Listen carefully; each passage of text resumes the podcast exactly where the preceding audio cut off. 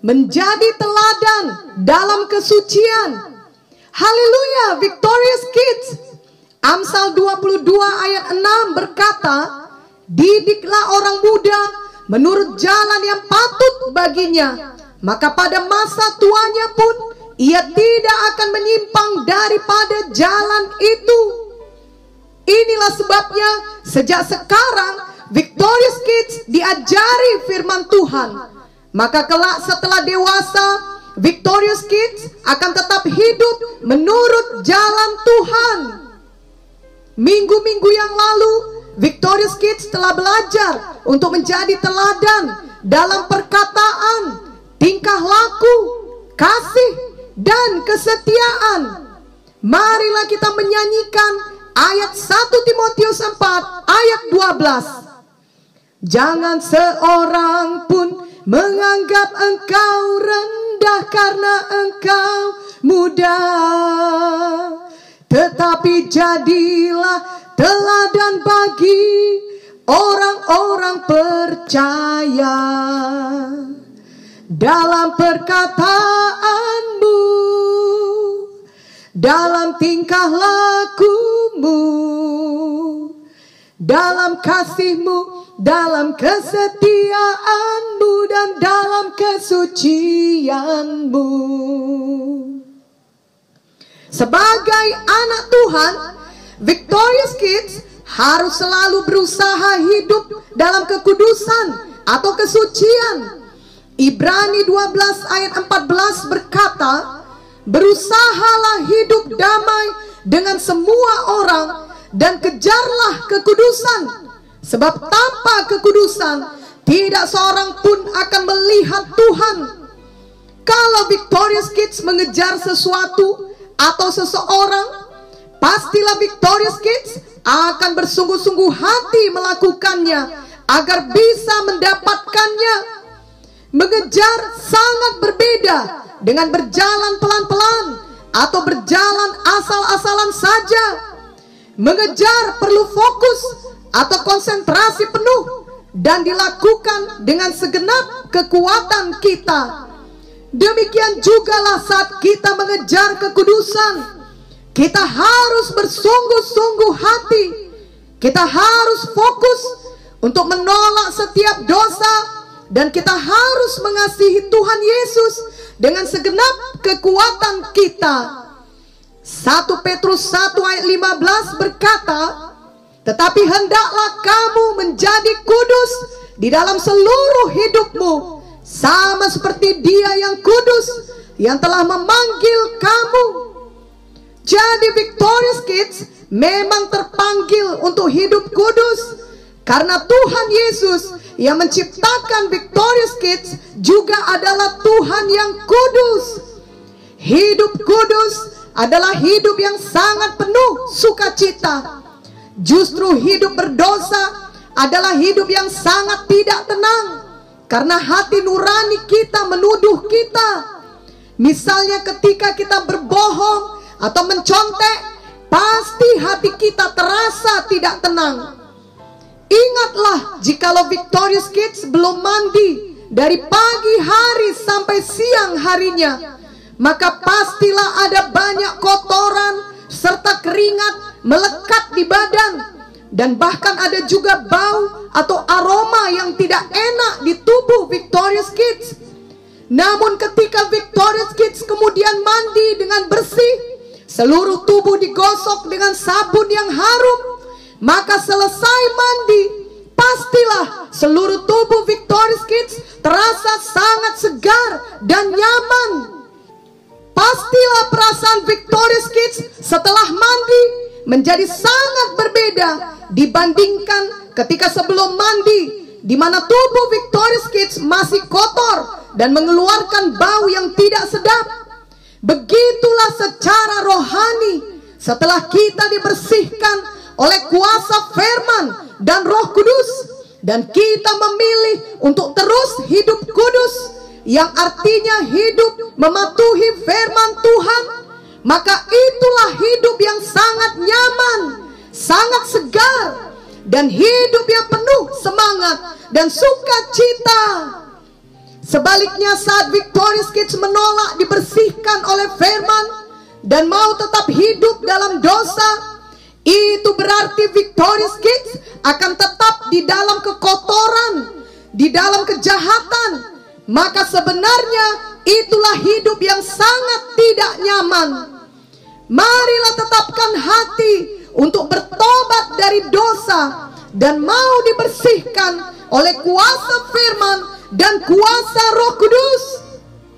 Mazmur 119 ayat 9 berkata, dengan apakah seorang muda mempertahankan kelakuannya bersih dengan menjaganya sesuai dengan firman-Mu. Kita hidup kudus bila kita hidup sesuai dengan firman Tuhan. Oleh karena itu, biarlah membaca firman dan merenungkan firman menjadi kesukaan Victorious Kids. Merenungkan firman artinya mengulangi firman dalam pikiran Victorious Kids juga mengucapkannya berulang-ulang sampai firman itu hidup di dalam hati Victorious Kids. Ini juga berarti Victorious Kids sudah mengingatnya Bila setiap hari Victorious Kids melakukannya, maka hati dan pikiran Victorious Kids akan penuh dengan firman Tuhan yang artinya penuh dengan kekudusan. Kalau hati dan pikiran Victorious Kids penuh dengan kekudusan, maka ucapan Victorious Kids juga akan kudus. Tindakan Victorious Kids juga akan kudus atau suci akan tampak perubahan yang jelas dari ucapan Victorious Kids dan tindakan Victorious Kids.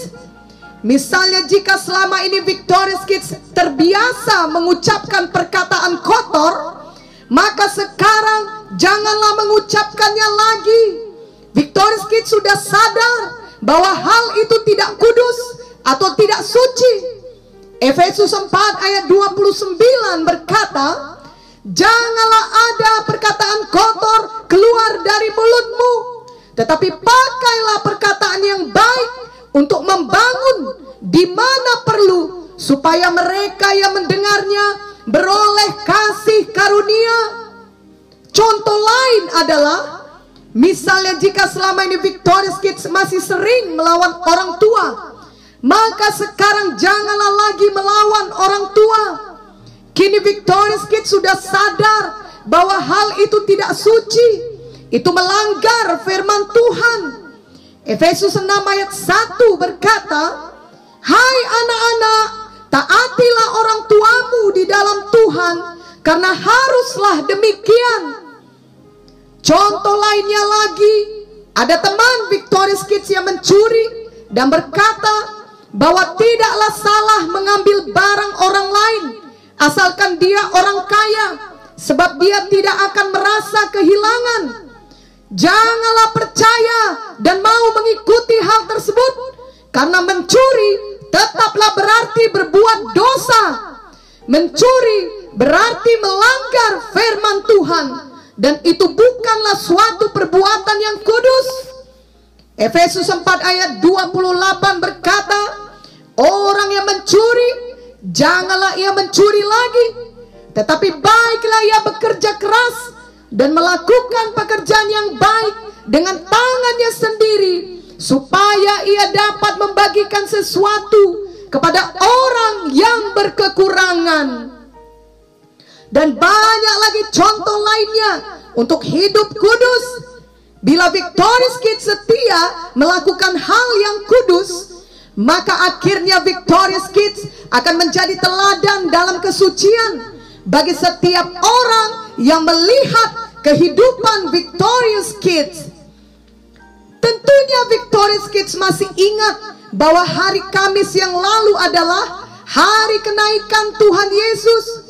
Ingatlah bahwa sebagaimana Tuhan Yesus telah naik ke sorga, Tuhan Yesus pasti akan datang kembali dalam kisah para rasul 1 ayat 11 dituliskan perkataan malaikat kepada murid-murid Tuhan Yesus setelah Tuhan Yesus naik ke sorga yakni Hai orang-orang Galilea mengapakah kamu berdiri melihat ke langit?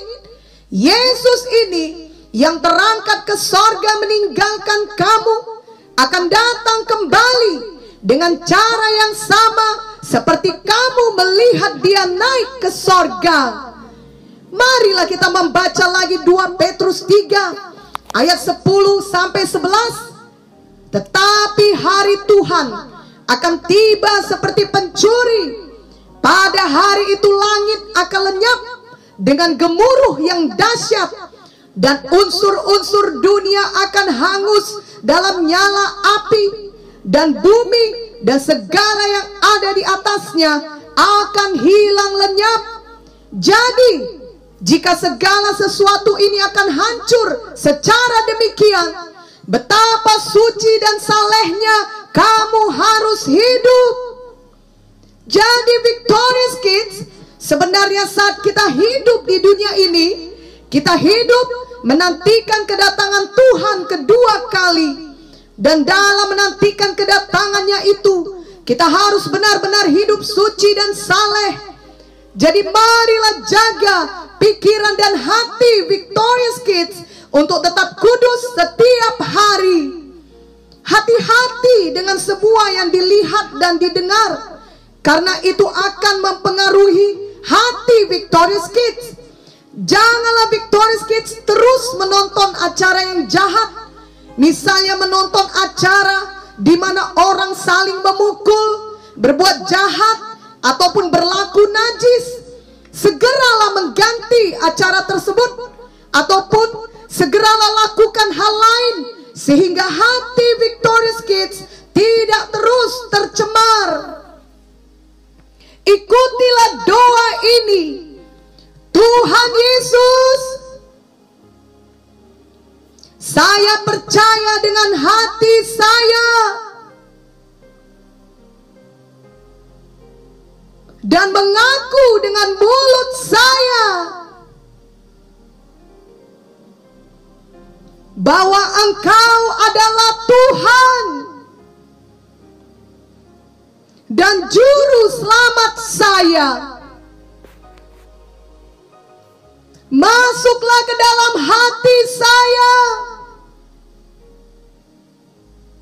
dan ampunilah semua dosa saya. Sucikanlah saya dengan darahmu yang kudus. Saya mau hidup suci setiap hari.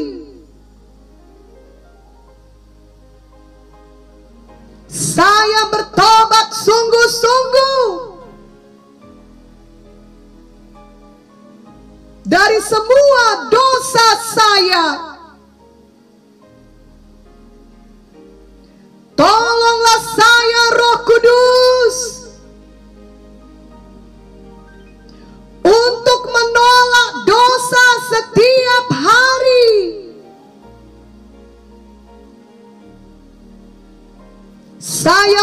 Menjaga hati saya kudus.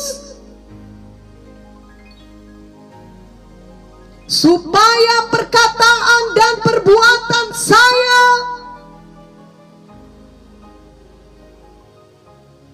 selalu memberkati orang lain.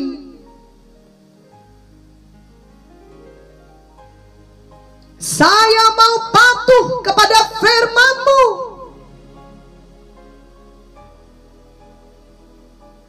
Saya mau menjadi teladan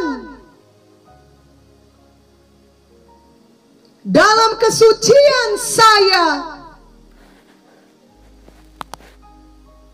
Saya mau senantiasa mempermuliakan namamu.